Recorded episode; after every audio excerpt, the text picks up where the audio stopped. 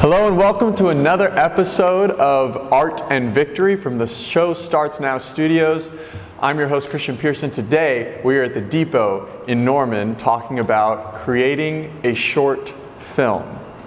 Now, before we get into it, I got to plug Norman Norman Film Fest is this weekend, so check that out. And of course, you can always catch the second Friday art walk here in Norman, which is, happens largely thanks to, to Norman Arts Council, who also you can thank for the show. So we really do appreciate them and everything that they do. Today we have three awesome panelists with, with some great industry experience. Could y'all please go down the line and introduce yourselves?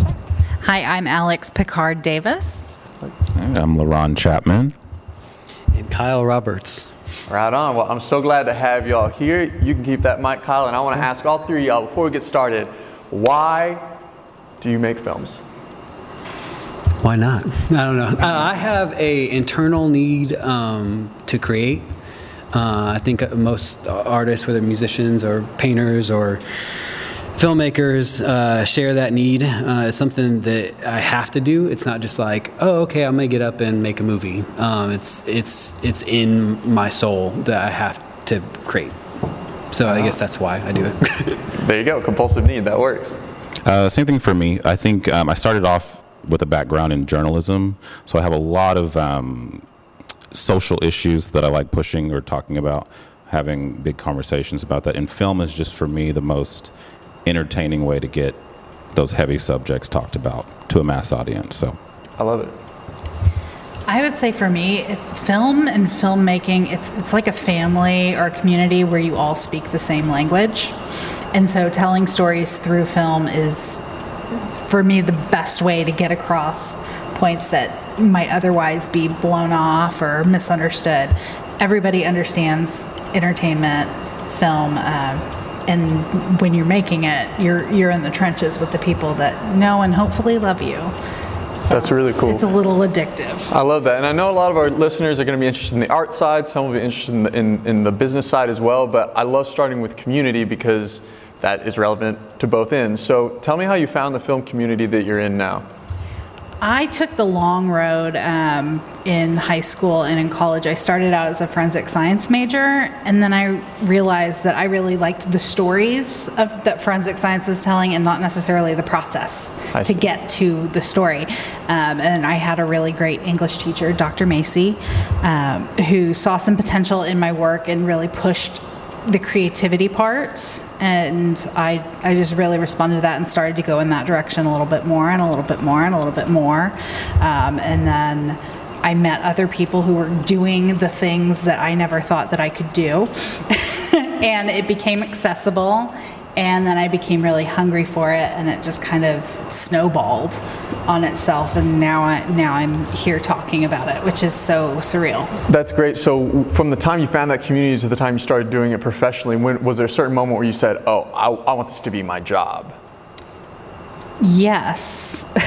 and there was still denial of it could be my job. There was always that practical, well, you got to have a nine to five, or you've got to cut and run and move to LA and just do it. Um, and there was a point where I really considered going to LA and doing it. And then I realized I could do it in Oklahoma and I would have the support systems and the work that I was doing would have more of an impact versus fighting so hard out in LA. So I chose to stay, and I'm glad every day that I did. That's awesome. So before we go on to, to LaRon, I want to I want to ask you, what, what do you spend most of your time doing in the industry nowadays? Um, most of the time, I run a film festival. I run Dead Center Film Festival, um, which is the second weekend in June, and that is a full time job for me. And so on the side, I like to moonlight on friends' projects, um, giving my opinion to anybody who dares ask it. um, I should go back to screenwriting someday. Mm-hmm. that was what my major was in. Um, but I just I enjoy the the logistical part of it so much more than the writing of it now that I don't know that I'll ever go back, but I might. If I if I get inspired enough, I might. Well, I definitely understand loving the process of putting the people in the right seats to make stuff happen. That's really cool. LaRon, I want to ask you about um, maybe just some examples of, of, how you tell those stories that are important to you and how you how you get that message out to people. Uh, they normally are autobiographical. Mm. Um, I try and find something really, really, really personal to me that I know that I am an expert on at least from my own lens or experience, mm-hmm. and then I try to broaden it to have a bigger conversation about about whatever that one theme or subject matter is. I see. And you're prim- would you say you're primarily a writer and director? Yeah, I'm primarily a writer. I think I, I was just telling Kyle, I'm an accidental director. I just get in front of it because I want to have creative control over the projects I'm telling. Because I just think the the thing that is really devastating to watch is someone to take your project and to misinterpret it and no doubt. I mean, put it out there in different uh. Storytelling, there's there's a lot of nuance from going from what you wrote to how it shows up, and Yeah, they say there's you'd have to really have a director you trust, I assume, if, if it weren't you. For sure. They say that there's three movies. There's the movie you write, the movie you shoot, and then there's a movie you edit. And it changes dramatically through each one of those forms. So by the end, you have the essence of what was originally intended to be made, but it's changed normally for the better if you know if you have a good team of people. so So I, I know you have a feature film out, um, working on another feature film. Sp- speaking of those three parts, I mean, I'm sure you write it the way you want to write it, and I know you're on set. How involved are you in the editing process for the project? I need to be less involved in the editing process because I do kind of breathe over the editor's um, neck whenever I'm like, no, we're keeping that in. But taking that insight from um, other people is important, a blind eye, because what I want to see and what works for me may not be what's going to work for most people. It's a matter of communication, right? How's Mm-hmm. it going to hit the person I'm talking to, not just what am I trying to say, right? Exactly. Yeah. Cool. So I can have my director's cut, but there needs to be the there needs to be the one that you know that most people are going to enjoy for sure. Very cool. I'm gonna come back to that, Kyle. I want to hear more about this this need to create. Is that exclusive to films, or does that appear in different parts of your life as well? Yeah, it's, it's kind of film and video in general. Um, when I was born, no, I'm just kidding. Uh, in, in high school, uh, when I was about 16, uh, we were editing like VHS to VHS uh, on this analog uh, reels, and my teacher, a broadcast journalism teacher, his name is Ron Woodbin, and he saw something in me, um, a creative energy, and so he's like, "I'm not supposed to do this, but I'm giving you a key to the school and the editing bay," because I was just in there all the time. Yeah. Uh, so I'd go in there at nights and on the weekends, and like I would take like a this, this VHS tape I had called NBA Jam Session. It's like all these like you know highlight reels from NBA games, and like edit that to the beat of songs. Which when it's VHS to VHS is hard to do, and to time it all out and do all these things. So so through that uh, I got a broadcast journalism. Um, I studied at Oklahoma Christian, and I got like 75% covered through a scholarship of this like VHS that I turned in uh, from a bunch of work I did in high school and everything. Uh, and after that, I so I did a bunch of filming like of our basketball games and stuff at school and, and uh, news stories and stuff. And after that, uh, for seven years, I was a videographer and editor at News OK, and so edited thousands of videos um, shot and edited like thousands of videos that are little news pieces and, and some are more like documentary uh, mini documentaries and stuff too which was a lot of fun That's great. So your background is really heavy into videography, editing, Right. that kind of stuff. Well, nowadays I understand you're really writing and directing as well. So when did you start? Yeah i don't that? write but i work Okay. with our writers like hand in hand Gotcha, gotcha, okay. but um oh man i don't know we again even at news okay we're doing shorts you know short films and different things in, in a sense maybe like more kind of documentary shorts. But we started like playing with toys um, and posting stuff to youtube. So Mm. uh, that's when i started getting into stop motion animation. So we recreated the 80s ninja turtles open like frame by frame uh, to match it. Uh, and then we did the same thing with x-men and like usa today wrote about it mtv and wired magazine and vh1 and like all these things literally like three or four hundred blogs uh, and then DreamWorks contacted us to do the same intro stop motion treatment for their show Dinotrux, which is a 3D animated uh, Netflix show. And so we got to do that. And then from there, we kind of started doing some of these other stop motion projects. On the side of that, uh, I directed my first and produced first feature film, Posthuman Project, which is a teen superhero film uh, that won Dead Center um, five years ago now.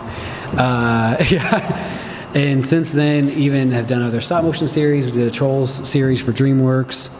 Uh, I'm just bragging about all that stuff, but it's, it's all Yeah. kind of like taking all these things that you do, and it helps your creative storytelling process. So, You know, some people are like, oh yeah, like Reckless Abandon, that's the stop motion company. And some people think of us as like the superhero live action film company or the documentary company. So it's like we do a lot of different things. Sure. But it's all typically based on, because I'm at the helm of it, like what I'm passionate about and really hope that other people No are doubt. too. Well, well, and I think that what you do is a bit inspirational. It's cool to see a story of someone who is moonlighting at the school, you know, just in there editing on Yeah. film, you know, on, on VHS, and then all of a sudden, you know, you stayed local, but got to the point where you're getting all these accolades, this recognition, won an Emmy, that kind of thing. Like, Couple congrats. them, yeah. couple Emmys, yeah. awesome. Well, sorry, I- I'll do my research better next time.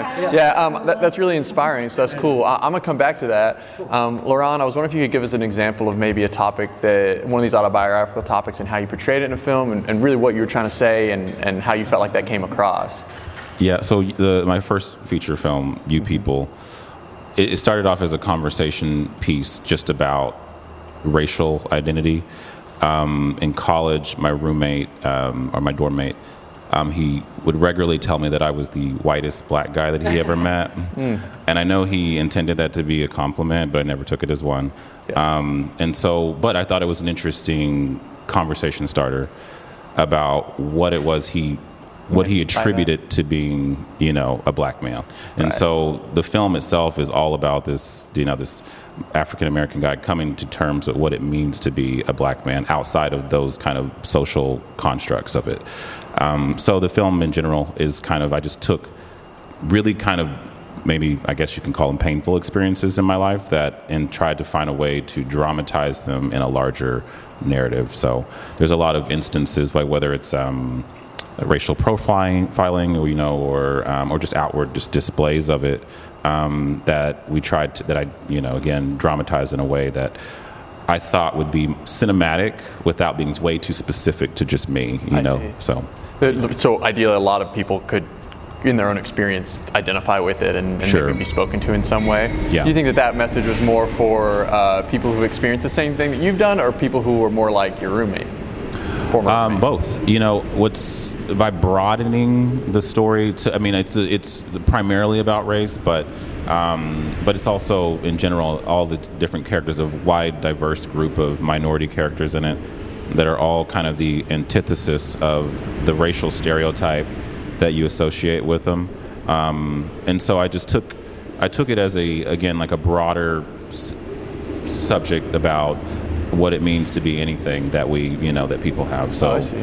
Um, and each character comes under their own um, their own trial what have you for it but Very yeah. nice. So in that sense, both sides could be for both sides, right? Yeah, I mean, it's yeah. more broadly applicable, even it sounds like than, than race necessarily. It could be about all sorts of things. Yeah, after after each screening that we've had, it's always interesting the kind of questions that come up. Some of them are the same, you know, like how did you come to this? Why did you decide to tell this story?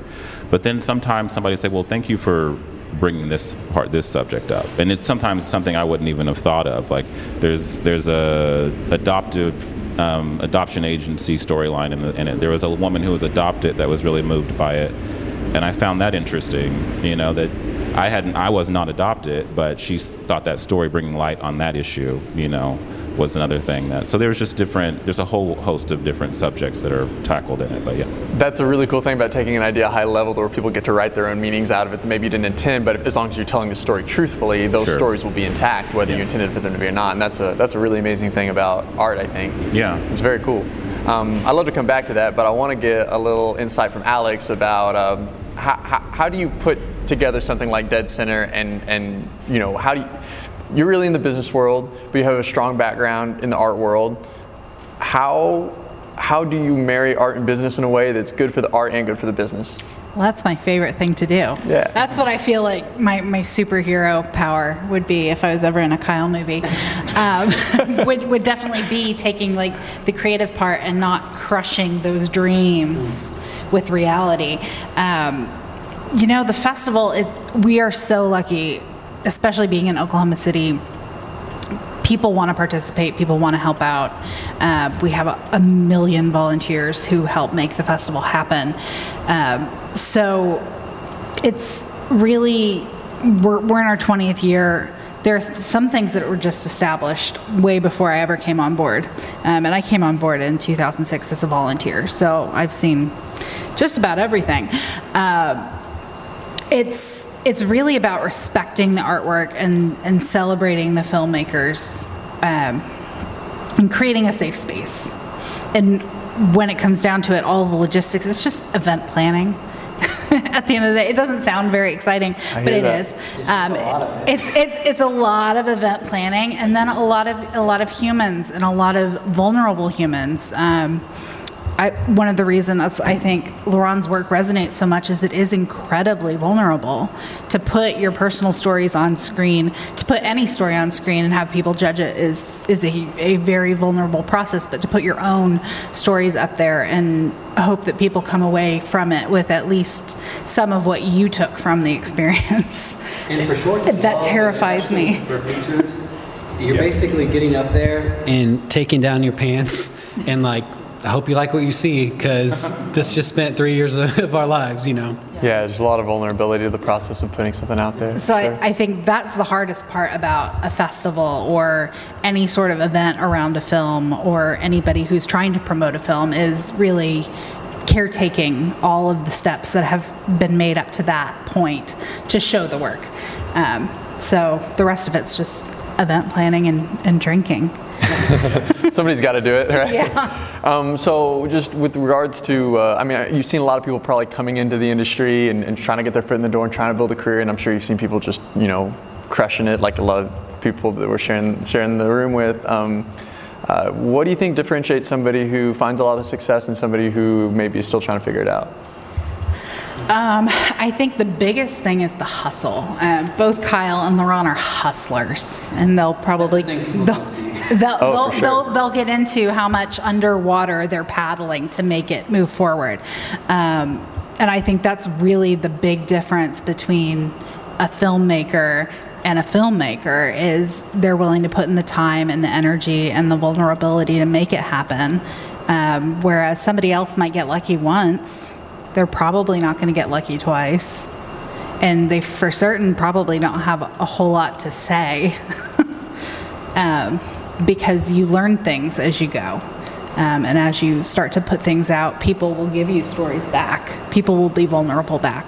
Um, so, That's great. So, LaRon, I assume you're, you're a hustler too. So, tell me about a time you hustled in the film industry to, to really make something happen. Uh, well, I've always, I mean, that's always been, I mean, I, what she's saying is generally that there are people who say, I want to be famous versus, I, or I want to, you know, I want to be a movie star, Right. but they don't really know kind of the, the long term, you know, effort that that requires. Right. Um, I mean, those whether it's the sleepless, whether it's sleepless nights, whether it's you know taking, you know, unpaid gigs just to get exposure or to meet certain people. Um, I think, like with you people, for example, I had no concept of how to make a movie um, going into it. I just had written something and I'd seen that other people had done so. So I literally just took small incremental measures for about a three year process, whether it was fundraising, I, I did a bake sale, a garage sale, you know, um, anything I could think of that could generate money.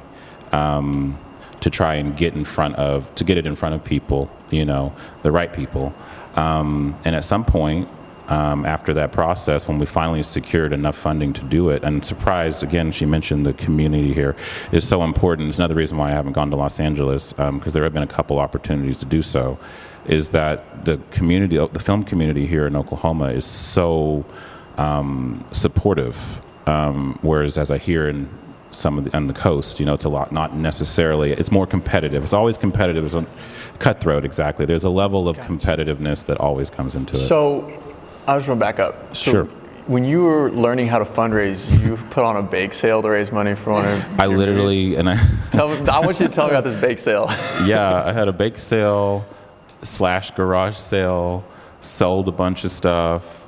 Um, well, I mean, you, you, you, you take what you know how to do well, um, and you can use that in many ways. I know how to cook, so I, I made, I had a, din- I had a dinner sale, and I cooked food, and I, and I sold plates. So you know, um, that's a that's another trade, I guess. You know, you can say I can ha- I have. You know, not I never thought I'd be doing it on that scale, and now and now I've occasionally been asked to cater for films, and I'm like, are you serious? Started It's like, catering business to fund your films um, now. Yeah, yeah. I've done that a couple times, you know. But it, it's a Yeah. but then you know, but they paid me for that, so it was another it was another you know job opportunity that I didn't realize I had, but I only got that from being a part of the film community. So, So it's it's hustling on your on your creative project, but also being creative in your hustle. It sounds Yeah. like as well, which is For which sure. is a really interesting idea. Um, tell me about how you learned to uh, raise funds outside of a bake sale. You know, more the traditional way. What what got you? Did you have any mentors or, or anything like that that kind of Sure. I mean, uh, well, um, before I went into Make You People, I had been working in the film industry for about five or six years, um, and through that, I had made friends with people from a wide range of job jobs in the film industry, Gotcha. which I didn't. I did. I took for granted at the time, but when I set out to like crew my film. I realized that I already knew everybody. You know, I, and that those relationships had those value. yeah. relationships. I've been networking this whole time. I was just building relationships, but I didn't realize I was building colleagues and contacts and what have you. So I knew a makeup artist, I knew a sound guy, I knew cinematographers, I knew actors. So it was just kind of a, you know, it kind of just I was calling in a bunch of favors, and because I already had those built-in relationships, they're willing to work with me for a significant pay cut from what they would have ever been, you know, um, what they would ever worked with, but just because they believed in me, they believed in the project. So you can't really underestimate those relationships that you build on those sets, even if it's even if it's arduous work. You know, you have to make sure that every time you're on a film set, that you make five new friends. You know, so, So from the point where the light bulb clicked and you're like, oh, I've been networking this whole time. I have these industry relationships that are really important. Did that change your approach to networking from that point on? Was that like, or, or was it more or less the same and you just now knew what to call it? Um, I now knew what to call it. Yeah, I and, and at that point I navigated that way, I operated that way, um, and I also offer my time to other people's projects. That's another thing too. It's it's, it's a supportive community. Like I, people keep asking me to act in films, and I I, I despise it, but but um, but she she says I'm good. But you know, people say this, and then I don't want my head to get too big with it. But um, I do it you know, and I've done it eight or nine times now, so I can't say that I I don't do it, but um, but it's definitely when when asked by somebody that I trust that I know would support me in a different way if I needed them to. So I love the humility of, of just being like, you know, I'm not doing it because I want to get famous, like you said. I'm doing it because it's my friends' projects and I want them to see success too. That's really cool, Kyle. Um, I wanna I wanna thank you for those stories, by the way. Um, so. Uh, I'm sure that your hustle since high school has only expanded now that you do it professionally. I mean, what's your what's your routine like now and, and your output? Stop, I know I know stop motion is insanely time consuming. I mean, what are your work hours like, and, and how do you how do you run a Sure. project? Today, uh, we did one shot. Uh, we're doing another recreation, like just fan made thing, because we're in between projects. So it was like we recreated the Ghostbusters 80s intro, um, and it was six hours for a two and a half second shot. uh, but it is awesome. That's an awesome two seconds. Yeah, and we had to we had to actually like redo. Like, we had to take out a bunch of stuff from our studio and shoot it on the floor and do all these different things. It's I don't know, it's it's in the firehouse where the Ecto one like busts out the doors and it's running, going crazy and everything. But anyway, uh, it's super dope. That sounds cool. So what's your what's your work schedule like? Like like when you're working on that, I mean, whether it's the shooting or the editing, I mean, do you wake Yeah. up early and work on it? I mean, Yeah, how's I try that to look? have like normal office hours. Uh, our studio is downtown uh, Oklahoma City, and so I try to get in around nine uh, every day. And um, we have two interns right now, so I'm kind of like getting them on stuff while we're working on stuff. Uh, we're also animating a cartoon intro, 2D animated intro called Astro Loopers, and they're kind of like emergency responders uh, in space. so it's like these flying cars that like help out people and stuff. Nice. So you get into the office at 9 a.m. and you work until lunch, or like, I mean, what's like? I'm kind of getting an idea of like, are you are you the guy who stays up all night working, or are you guy guy who gets up super No, early in the morning? about four or five, and then there's times where, like after we have two girls, and after they go to bed about 7:30 or 8, then I'll hop back on emails or do different things, whatever. But uh, try to have more or less like normal office, you know, No, normal office hours. kind of thing. Is that how you've always been? Like when you were getting started, were you, were, did you have pretty normal hours, or were you all over the place? and we still, I mean, whenever whenever there's a deadline, there's a deadline. So literally last night, I was up until 2:30 working on a deadline we had for Astro Loopers that we sent in Sure. um, to Santa Monica today uh, to get it out to them. But Very nice. but yeah. So with the stop motion thing, I mean, are you are you involved in both the shooting and the editing process? Do you uh, oversee that, or are you actually in actually doing every aspect of that normally? Yeah, so I guess I probably don't like to admit this. I guess I'm a control freak. Uh, so a part of producing and directing, and I like to have a hand in everything. Sure. So I'm one of our animators. So if you're sitting here moving this around in stop motion world, it's an animator. So that you're there on set and during the live action, you know, part of the stop motion or whatever.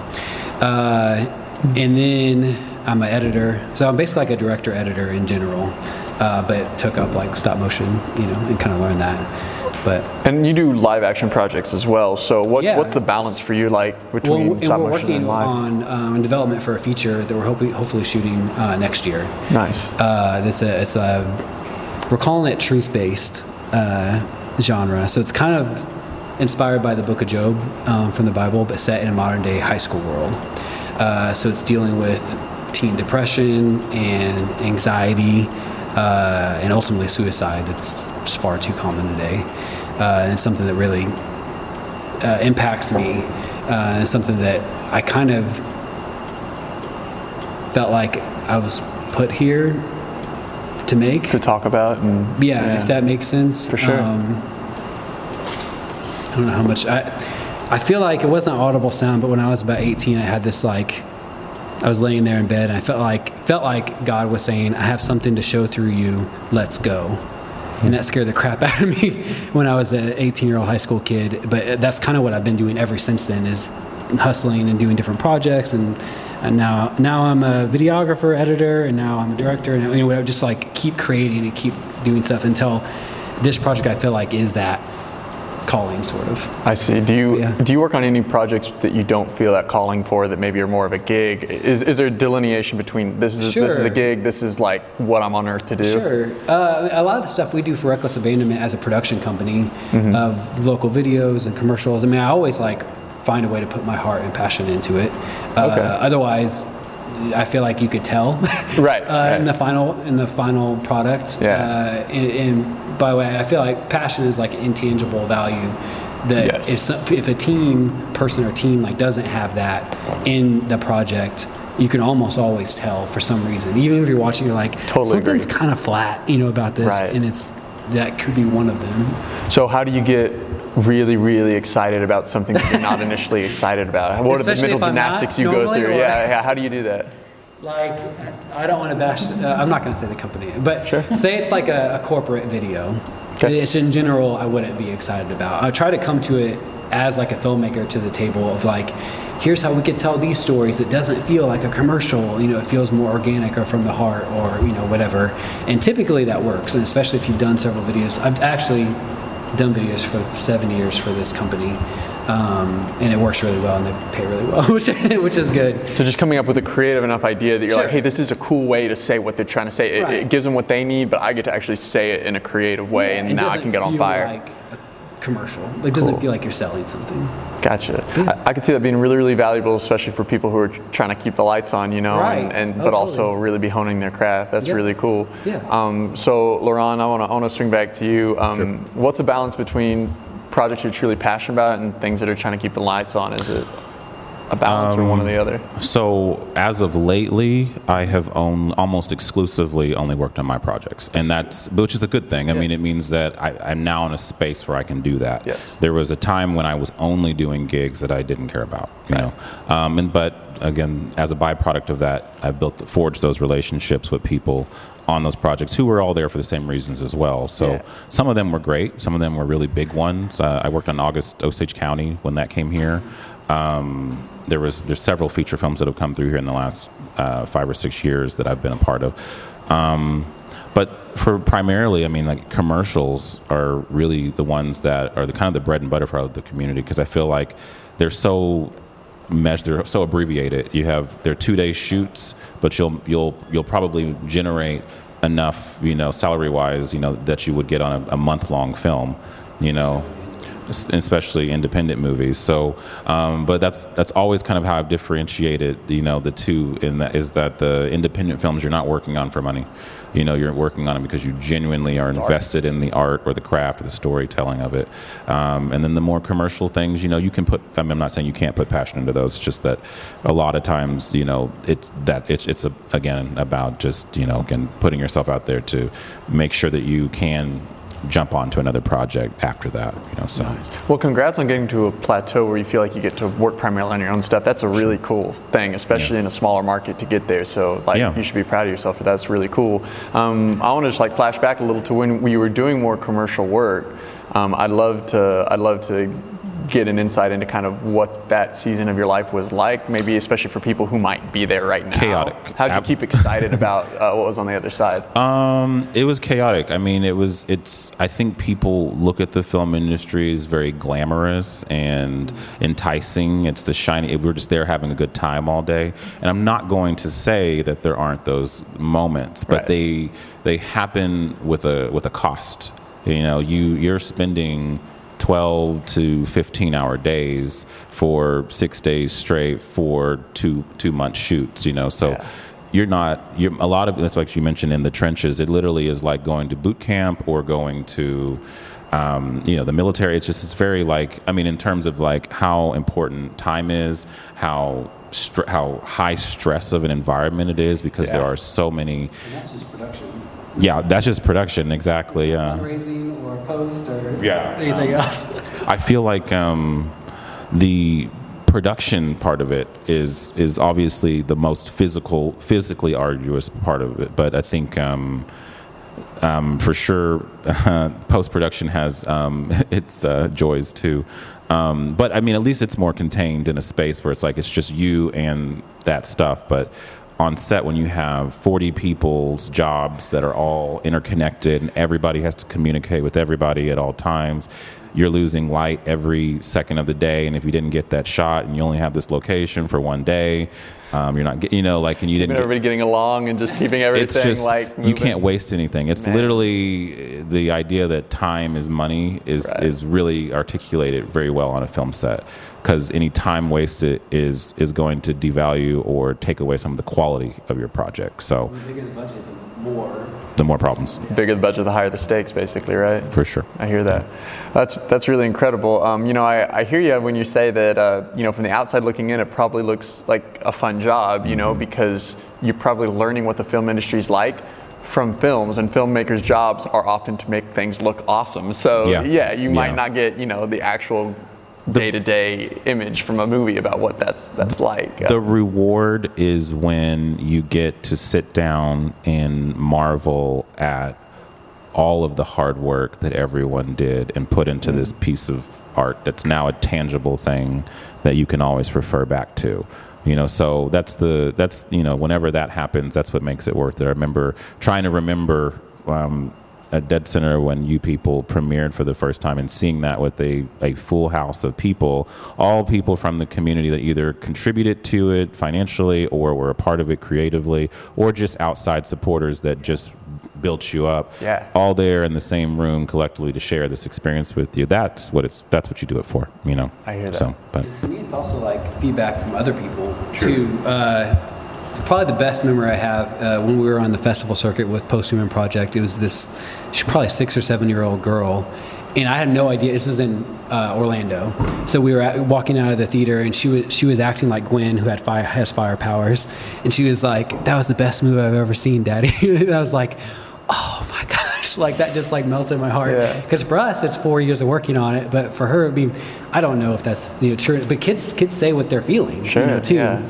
Uh, and that was like, you know, especially when you hear this from other people, uh, your or your target audience or whatever, too. It's like It's valid. It's everything. Yeah. it's valid. That's cool, Alex. So let's say I uh, I want to be in the film industry, but I'm terrible behind a camera. I'm terrible in front of a camera. I can't edit, but I can hustle. What does hustle look like on the admin side? There, there are some great jobs for you if you're a hustler. Um, PA is always PAs are always. Tell me about. PA. Is that Um, pers- production assistant. production assistants? So, Okay. taking orders, going and doing stuff, doing it as quickly as possible, doing it as effectively as possible, not asking questions, asking questions if you need some clarification, uh, but being confident enough to go and do and get water or whatever. Um, my advice to anybody who's wanting to to work on a film is do it. People are looking for free good labor. Uh, Sure. Don't don't show up and half-ass it. Yeah. but show up and do the work, and you'll be you'll be Meet so many you, people. you'll meet so many people, and you'll figure out what you're meant to do. Um, my first job working in the film industry was um, interning on Michael Winterbottom's The Killer Inside Me in Guthrie, and I just drove every day to Guthrie and did what they told me to do, and did it well, Showed and up. I smiled and was pleasant to work with, and it was actually a really great production to work on um, on my side uh, because the people I was working with had the same attitude, um, and that's one of the great things about working in Oklahoma. Particularly, is Yeah. people usually do have a pretty good attitude about it. There's a, a sense of camaraderie and teamwork, and um, you just if you're if you're hardworking people see it and know it. And they're willing to give you more opportunities. I, I can't tell you how many times i've met somebody at the festival or working on another project and recommended them. I'm, I'm in a wonderful position where people ask me all the time for hey i need a cinematographer. I need this or that. Who do you know? Um, and I always have names at the ready because I've had the privilege to work with so many people and witness th- their work ethic and um, just personalities. Like nobody wants to work with you if you're a jackass. nobody wants to spend 20 hours a day and become your temporary family um, if you're if you're hard to work with. Yeah. Um, because then you don't get those moments of joy and those highs necessarily. So um, it's it's be willing to work and work hard and sometimes for free, and that sucks, but that's the reality of it. That's, I think that's the reality of it in a lot of different workforces. No Um, doubt. film just has a bit of a spotlight on it and seems a little bit more fun, so it might be a little more bearable at the end of the day. I hear that. That's nice. So um, you're, I feel like you're probably one of the main people to ask this question to in Oklahoma City specifically. But but Oklahoma City specific, how, how do people who want to get in the industry, where, where do they need to go? What, what do they need to show up to? Who do they who do they need to go connect with? What organizations to get started? Oh, you built that up. Um, I would say the first, your first stop needs to be the Film and Music Office, the Okay. Oklahoma Film and Music Office, um, which you can Google. They post jobs all the time. Um, they post whether there's an internship or there's a casting call or whatever. Uh, the other places. Yeah, PA positions. They they really know what's going on, and half the time I'm pointing people to them. Um, but they're also they're they're the builders of the databases and the things that films that are coming into the state who need to meet a certain quota of workforce. They're looking there um, to to hire people. And if you have one credit to your name, you can register for the database and you get phone calls. I was an accountant for a day on Killer Inside Me. I helped wrap their books and by accountant I mean glorified because math is not my jam. Uh, but I still get phone calls to this day because I have that on the database. I'm like, I'm sorry, I have a, a real job. I, I have a steady job and I Right. can't go do this three month project that sounds super fun. Um, but also, I chose not to work on a project to project basis because it makes me want to vomit inside. And then, like, Facebook groups are a really great place Oh, where people are constantly posting. A lot of the smaller, smaller projects are. Um, we have projects, the, the 48 hour film project happens every year. Very cool. Um, and that's a place where teams get together to film a film from start to finish in 48 hours, and it's insane. Um, but people are always looking for people to do that, and that's a great way to really get your hands on the nuts and bolts of a production and and see just what's going A on. short amount of time. Yeah, yeah. So if if, if you really hate it, you're only committed to it for 48 hours. That sounds like a great way to get your feet wet. Yeah. Um, So I think there are, are a lot of great opportunities. You just kind of have to have your ears open and ask questions. Um, nobody ever died from asking questions that I know of. Uh, so asking questions and finding things out. Half of what I've learned, I've learned from talking to filmmakers. Yes, So Kyle. the, the Facebook thing, I guess it's just going on there and searching like Oklahoma film or filmmakers. There's I don't know eight or ten different groups, and you'll see like some have like 2,000 members and some have 100 or whatever. But there, there's a bunch of different ones, different groups. Great. I don't know if that was a question, but I like it. I'm just messing with you. Um, yeah, um, that's very cool. I think that's that's that's really helpful. Um, so, uh, LaRon, could you LaRon, could you talk to me about the 48 Hour Film Festival and your involvement in it? in the past? Yeah, I've done it about mostly acting, but because that's what they want me to do. Um, but um, that's what they want me to do. I've written a couple times. Um, um, but the main thing is with that, it's like she said, it's a great way to get your feet wet if you have no experience. Because you don't have to have a degree, you don't have to say I've, met- you don't have to impress anybody in that way. You just have to be able to know or navigate with a different group and say, hey, you know, you're a part of this this team. Because the whole idea is that everyone's an amateur in this in this particular field, and so what we're doing at, at this point is just, you know, giving somebody a role that they might not normally, you know, be awarded or, or to get in a, in a mainstream film. Um, so like, hey, you know, how don't you? How about you do the lighting for a day, or how about you write a script this time, or how about you? You know, you, you can always mix that up. Um, and so the whole idea, like she mentioned, is you know they give you like a genre um, that you pick out of a hat.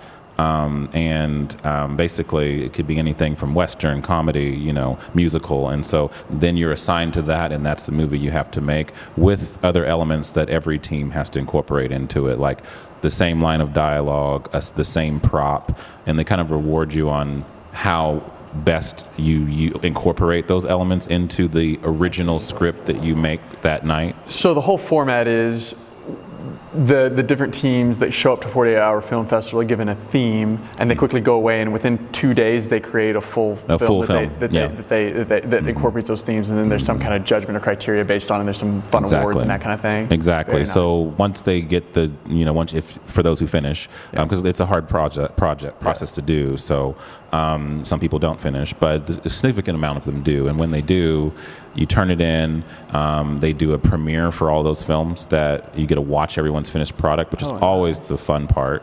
Because some people come up with things that I just don't know how in the world you did that in two days. How have you not had that idea in your mind for the last five years? You just had the moment to do it.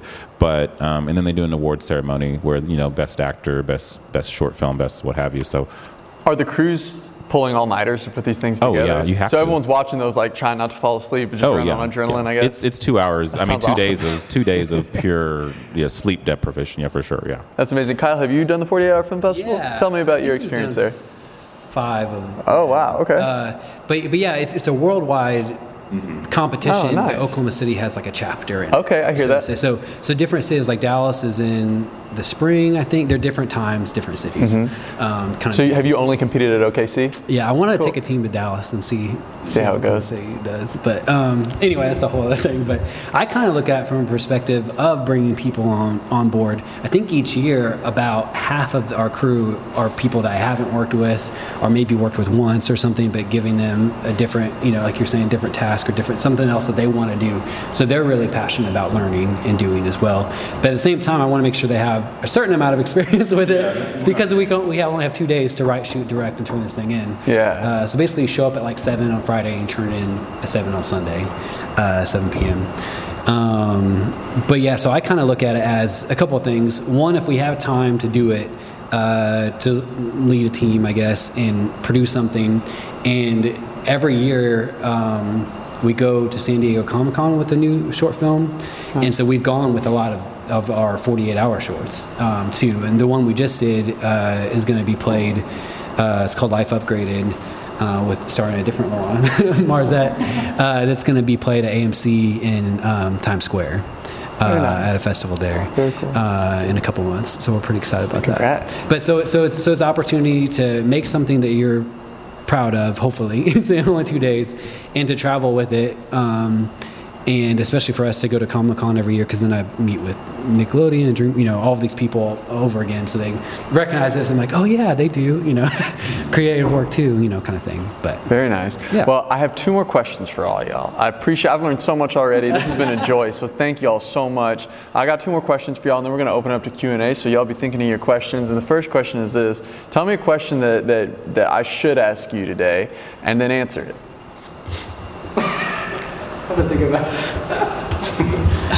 I love that I'm I'm the default for this. That that's, Pass it down to her. that's a great question. One with many possible answers and questions. Um, It doesn't have to be the best question I should ask you, just just one that I would think of because you know I'm kind of new to film and I think some people watching might be too. So so what's something that you think you're like I will go with, with my, my base question that I always ask when I'm doing internship interviews. Yes. It's a little bit of a cheat, uh, but it's a really, I think it's good. And it's what's your favorite movie and why? Oh yeah. it's it's a bit of a gimme, but it So gets what's your people favorite to talk. movie? Um, I don't have one favorite movie. The trick answer is there's not one answer. that, that's the truth. If, Cool, if you answer cool. one movie and if the movie's Titanic, get out. Um, no, for me, I've got two, and one's a comedy and one's a drama. Um, In Bruges is the comedy, and it's a really, really, really, really, really dark comedy. So it's basically a drama, but it's hilarious at the same time. Yeah. Um, and The Fountain um, which is a, very much a drama and is just beautiful to look at. And So why do you like those two? Why do you like uh, In Bruges? Because they both are stories that I can't imagine any other director telling, and they're both they're both films that are writer director. I think that's that's an important distinction to make, even though that's not why I would pick them. Yes. Uh, but their vision is really really clear, and you just you could not make that movie with anybody else, and so they didn't. they did it their way um, with their actors, and um, The Fountain actually has a really long production history. Brad Pitt was supposed to star in it, and it ended up being Hugh Jackman, and being a much smaller film than, than when Brad Pitt was attached. It was supposed to be this big studio picture, and now it's this really artsy film. It's a Darren Aronofsky film, for those of you who are familiar, um, and it's probably one of his lesser known works because it was a smaller, more confusing film. And the first time I watched it, I didn't really like it. I didn't get it. Um, it took me about four views to really unlock it. And then once I did, the reward for that just was, oh my gosh, this is an amazing movie. You stepped up and joined those writer directors So in the I vision. really, like, I, "Oh, I respect it." movies that require you to take the time, Yeah. but respect the time that you're taking while you're doing it, um, versus being just so far left field that it's like we're making art, man. Um, it's it's more there. There is substance there. So you have to put forth the work, but it's attainable. It's not like so out that you can't get there. That's Yeah. that's a really good analysis of that. Thank you, Cool. LaRon. What is your favorite What's your movie? question? Favorite movie? Favorite movie? Sure. Yeah, I love it. No, I think that's a good Man. question. That's a good question. Yeah, I like it. I like it. Well, see, is he, my favorite movie is American Beauty, but it's problematic now because of Kevin Spacey. But we won't get into it. But the, but um, I do enjoy the film uh, still to this day because it's a story about people that um, that have this pristine veneer that we think they're one way, and we slowly kind of learn that they all have this dark secret that they're harboring, and they're not telling even their own family members amongst them. So everyone has this impression of who all these people are, and I just think that's human nature. It's just this idea of looking closer at people that there's there's there's a deeper layer to people than what we see on the surface, and so many of us only get to see that one side of them, and we and that is forever our interpretation of who they are. So the reason why our friends are our friends is because we allow ourselves to you know to delve deeper into those spaces. So I just thought that it really it really articulated that really well with some very flawed, complicated characters. Um, and so that's the one that's always resonated with me. But That's awesome. Well, and I also want to hear what your question is that I should ask you. Um, that I would ask somebody, or that Sure, maybe that I, as, as someone new, should, should be asked. I think you should. I think maybe you should ask yourself why you want to make a film. Why? What is it you're intending to say? Again, with that, going back to that idea of like, are you doing this to get recognized, or are you doing this because you have something you want to say? I love that. So, I love it. That's a great. Well, my favorite movie for this almost exact same reasons that you had is Clueless. He putting up a facade. No, I'm just kidding. but I do love that movie. So my, my favorite movie, yeah, sorry, it is a great movie. Well, for different reasons. But uh, my favorite movie is Breakfast Club. Uh, and when I was I was like a kid when I saw that, it was like opened my eyes to a whole new thing. And then the more I learned about filmmaking and started reading a lot about John Hughes, like editors hated John Hughes because he would just do take after like 30 takes on a specific part because he would just let them like go and ad lib. But at the same time, that's why it feels very real and very emotional uh, through these characters, even if it's. Um, which Breakfast Club is a comedy, but Ferris Bueller is also one of my favorites. Uh, and even though it's, it's this slap, kind of a slapstick comedy, it just feels real. This tension between him and his sister, and these other things are going on. It's not as um, dramatic um, as American Beauty, right? Sure. But um, but it's just yeah, I just feel like these these really real characters are, t- are t- telling the story. Um, so that's why. Uh, I also love J.J. Abrams. So I think there are a lot of my stuff you kind of see a John Hughes meets J.J. Abrams, hmm. and that's like what a Kyle Roberts. yeah, that's a lot of your influence. Yeah, it's, nice. a, it's a lot of. I have a lot of like kind of teen angst stuff um, mixed with adventure, I guess. Very cool. Kind of thing. But uh, question to ask. Yeah. That's an inter- inter- interesting question. Uh, I think I feel like I had something. Oh, so a lot of times, I don't know if this is a question or not, but it kind of blows my mind of traveling, you know, film festivals and different things, that talking to filmmakers. Some filmmakers um, don't have any idea who their audience is, and, and that like blows my mind because uh, because that's like how I approach everything. It's like, okay, we got this gig, or we're working on this gig, or this this project, or whatever. Who is who is our target audience? Like how are we going to tell the story? Because that's how I answer question one to question a million, you know, uh, throughout the process, whether it's two day process or two or five year process. Uh, so think about. I mean, the question is, who is your target target audience? It kind of goes along with yours. Like, why are you making a movie, and who is your target audience? Who would watch this? Yeah, who would watch it? Who would watch it? So whether you're making a bunch of money or tr- trying to, or or just you know get it seen and have that the those people, again, John Hughes is my favorite director. He never won an Oscar, but it, it he captured the hearts of audience in a whole generation, and that's what I want to do. I don't care if I ever win an Oscar, for sure. Uh, but that's what I'm trying to do with our projects is capture the hearts of a generation. Kind Man, of. that is that is absolutely beautiful. I, I, really believe that art is language, right? And in order for you to communicate well, you can't just know what you're saying. You got to know how it's going to hit the person and how, how are you going to. Different people are different. So, who's your audience? That's a great question. And you know, the question I always like to end with is the one that I begin with, but I find that after a conversation, people answer it differently. But y'all are unique for two reasons. One, um, y'all kind of answered the why question at the beginning. A lot of times people say, I ask them why they do what they do, and they start with a story about how they got into it. Y'all actually started with why you do it. Um, so I'm interested to ask the question again. And the other thing that, that, makes y'all interesting is that was a question you said that you should ask, is why. So you're a step ahead of me. Good job. Um, I want to go back through and just ask you guys the same question at the beginning. Expand on it if you want, but but like, why do you clock in every day? You could you could even with the experience you have, you could go get some other job, maybe even make more money in another industry. But you, but you're in the industry you're in, and like, why why are you doing it? Why are you getting out of bed every day and continuing to do what you do? Um, I think I've said this in different ways. One, it's a need that I have to do. Mm-hmm. Like whether I'm making a ton of money or none at all, and I'm doing some other job, it's it's something I have to do. Cool. So I don't know how to explain that. Yeah. And, maybe that it feels like a calling. It's not maybe right. not just a compulsion, but more of like something that feels maybe a little bit like right. It's like a need. It's not just like oh, let's do this. Maybe.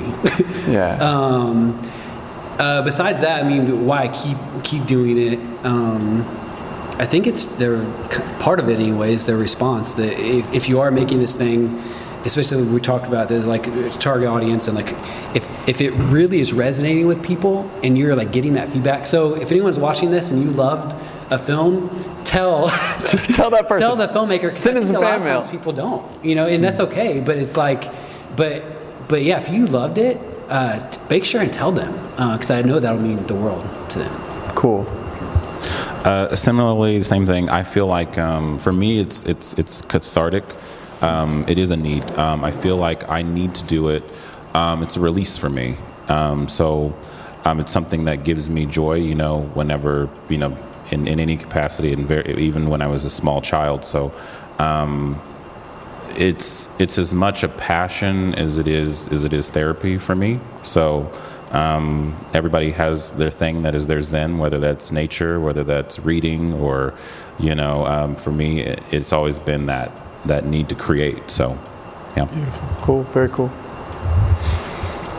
Well, I, I was like, do I have two different answers for filmmaking and film festival? But it really comes back to the same thing. It, it, it is about creating a place where people feel that sense of belonging and feel that safety um, and, and raising everybody up. When I'm working on a film, I love being able to see something from a different perspective and offer very constructive criticism.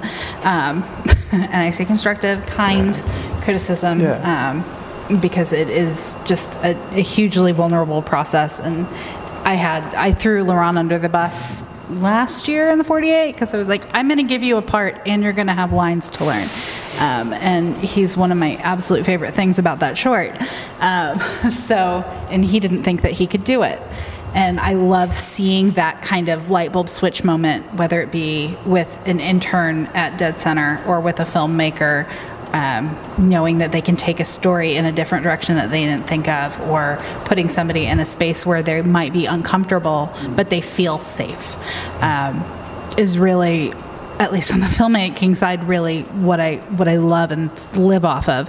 Um, and then on the film festival side, it's about creating again that environment where it is safe to show your work in front of hundreds of people, and they're not going to be dicks to you about it, um, and they're gonna they're gonna celebrate and and encourage you to keep going. Um, so. That's great. That's great answer. Very. I find that inspiring, and I appreciate that. We're going to open up the floor for a little Q and A. Um, do we have the little toss around microphone tonight? We're just going to ask you questions, but here's the deal. I, the, your question may not be on the audio, so give me a chance to rephrase it so it's on the audio, and then we'll let y'all answer. So, any questions from the house? Sure. You guys, you guys answered all the questions. We probably did. I'll, I'll, I'll- we'll, we'll take, ask one more time. Anything you guys are curious about? Yes, Vicky. Oh, I I have something to say. I know why people keep casting you is because you're pretty. It's because you breathe. Now, you've gone through this process of, of having, of writing and directing and producing your movie. And you've had quite a bit of success with it so far. Sure. You're, you've Sure. won a lot of awards and, and people are raving about it. It's great. Now, let me ask you, if you had an endless budget that you could redo the movie uh, and remake it, would you? Gotcha. I'm gonna. If you did, what would you do differently? Uh, great. So the question is, so, so you've made your first feature. Yeah. It's done great. You know, big success. A lot of great feedback. A lot of accolades and awards and recognition. Hypothetically, if you were to get an unlimited budget and you had the opportunity to redo that film, would you redo that film? Would you leave it as is? And if you redid it, what would you do differently? Are you referring to you people? My like yes. Um, I you know the the funny thing is when you go in to make your film when I when I did the casting for it locally, um, I was also I was very like overwhelmed with the amount of people that showed up to be in this no name, no experience film director from nowhere. You know, so I was I mean I had a hundred auditions that I that I had to sort through to kind of cast the film, and the casting director told me you know. Um, that you have to imagine before you, you do this locally your dream your dream cast who are those people? Because it kind of informs the way that you select the people for because at least even if you don't have that specific actor sign up to be on your film um, you can at least refer to the that character you know the roles that they do to kind of give someone insight into what you're looking for for that particular person. So um, if i had the money to do it. Yeah, I mean, I guess I would. I definitely would do it um, to see what the the bigger budget theatrically released version of You People would be, um, and to see if it would resonate. Because that's the idea. I mean, initially, I'm my I love indie films in general. I don't I don't think I ever want to make. Um, a hundred million dollar movie, you know. I mean, not because I just in general because I feel like stories don't have to be told with this exorbitant amount of money, depending on what the project is. An indie film. He said an indie film. Sure, a hundred million. Man, I don't know. There's something about that earthy, organic, gritty, naturalistic approach that I just really, really like. But um, you know, I like blockbuster films as well. But that's where my heart is. But I think, yeah, I mean, I, I mean, as just for if I had the opportunity, I think, yeah, I think I would. It'd be it'd be interesting to see it interpreted for people. Um, Um, I feel like certain, well, obviously certain aspects of the production would be better. There was a lot of, we used all the resources we had, so we had to contain the spaces, we had to limit the amount of extras, we had to different things like that nature. We, it would just be, I would use the locations I wanted. I would use, you know, um, all the talent that we knew we wanted for it. So I mean, I think I don't think too much would change storytelling wise because I think the heart of the story is on the page, you know. But um, I think it would just be given that really polished sheen that would make it look pretty in a DVD bargain bin at Walmart. So. Amazing. And, and to add on to that too, so not only you're talking about your production budget, but also like the P and A budget, which is print and advertising. That if you have a bigger budget and can get it, it's actually getting out there, which most independent films don't have the budget to do. So say Yeah. you even have, I don't know, two million to do a small limited theatrical release. That's a big difference of actually getting out there to the world, you know, kind of thing, um, and marketing it. No doubt. Yeah, there's always the product, and then there's letting people know about the product, and that's a whole different ballgame. Yeah. Do we have any other questions from the house before we wrap up? Kind of following up, how do you let people know about a film? So, how do you let people know about a film that you released? What's sort of the marketing PR strategy generally? I made this quote in my speech at, when I accepted the award for You People. I have no issues promoting myself. so, um, or my projects, or my projects at least, I should say, because I feel like if you, if it's your thing, and I don't mean that you know self-servingly, but I mean that if you created this thing, you know, nobody is going to push it harder than you are going to be able to. And so if I don't believe in it, or if I don't have that energy and that passion for it, then I can't expect anybody else to. So anything I have, even if it's a stinker, I have to put in that effort to get it out there for to put eyes on it. So I mean, I have a, a couple of different social media platforms, and I also know certain people that in marketing that help with that process, like all the marketing, all the promotional um, posters, ads, and what things like that. I had people that I enlisted to like make the you know to dramatize that for me, visualize that for me. So um, yeah, I mean, I think you have to be the biggest cheerleader for your film. It's great to have, you know, an army of people, of team people that are also underneath you doing that, but you have to spearhead it. So, Right on. Kyle, tell me about your PR. Yeah, I mean. I, I echo that too. I think especially growing up in the Midwest, you're kind of told to not do that. You know, like don't you know talk too highly of yourself or boast on yourself or whatever. But it's you have to get over that. I had to get over that fear pretty quickly. And if you guys probably don't know that about me, if you've seen, uh, you know, all, all these things that we've you know posted and shared and everything, but you have to get over that quickly, and also not be in general from beginning to end, not be afraid uh, to fail. Uh, and I think we, we haven't really talked about that. I've been talking about the success of some of this stuff. I think that's what a lot of people see is us at festivals and different things and winning awards. But also, there's a lot of failure that comes with it too. And, and I've never been afraid to fail. Uh, it's it's to get out there and see something to completion versus making it the most successful thing ever. Um, but it's more about the passion and the completion, to me anyway. Um, yeah, I don't know if that helps or adds on to that. I think that's that's great insight for sure. slightly biased, but film festivals. Uh, great way to generate word of mouth. And other people telling your story are not as good as, but close to you telling your story. Um, and it's free. So um, I would say film festivals is a big one. Um, and just technology is a really great equalizer.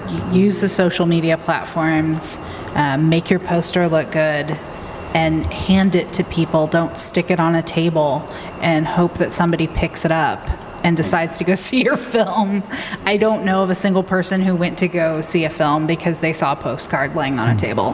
they went to go see the film because the filmmaker handed it to them and looked them in the eye and said, I really hope you make my premiere today. I'm so excited to tell hmm. the story. That's real. Um, so that and magnets on your car. I think Car is- is it- Is it still there? It's, it's in, in, in There, there's a, a antiqued you people magnet on LaRon's car still. sticker mag, yeah, for my, my car. I call it the You People Mobile.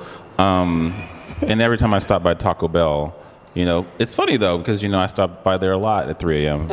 and um, so a lot of times people would, you know, the person, the cashier, while I'm waiting on my sauces, You know, they would say, "What's you people?" Well, it's great. This is a great opportunity for me to exchange that. yeah. And so, and anytime you would come to a, str- a stoplight, people would look at it, and you know, and every once in a while, I would get a random Facebook notifications throughout the day, and I'm just like, I have to assume that's from me running around promoting it because I'm not, you know, they I don't know who this human is, but Right. you know, so, but yeah.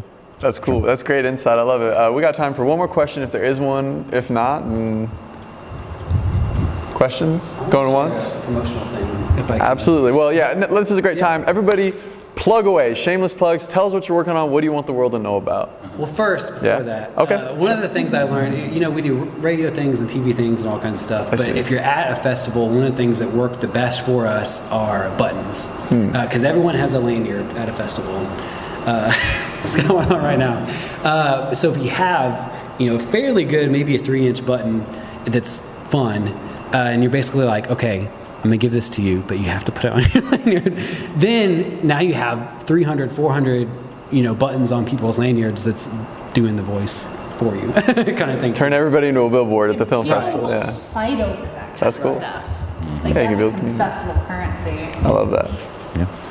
Cool. Well, I want to hear what you guys are working on. Plug what you want to plug, and we will wrap up. Uh, the, the biggest thing is probably on my heart is that uh, truth-based film.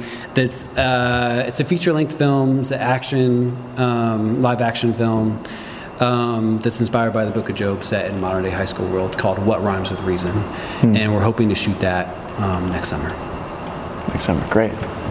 I have a feature film called Freaky AF. It's a body swap movie in the vein of Freaky Friday, uh, set one year into the Trump presidency, where two people on very opposite ends of the political spectrum Oh, swap yeah. bodies and have to understand what it's like to see things from a different perspective. So it's a comedy. Very cool. You can follow me at Freaky AF Film on uh, Instagram. Nice. Or his car at Taco Bell. The Freaky Mobile. the, freak, the freak mobile. Yes. Yes. You laugh, it's happening. I believe it. Well, I've been waiting for this one to finish his first draft so that I can get a look at it and tell him what he needs to cut um, or what's amazing about it.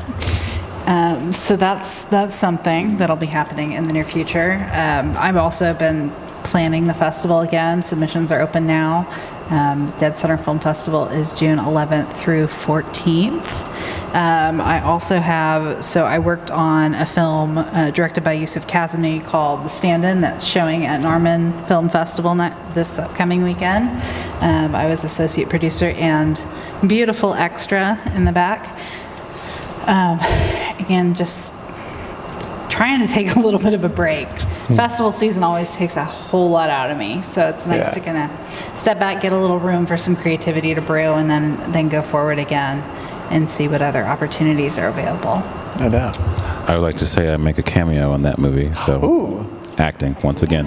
Well, I'm a role. It's a whole character, but right, right. so we can shamelessly plug that. So definitely go see that.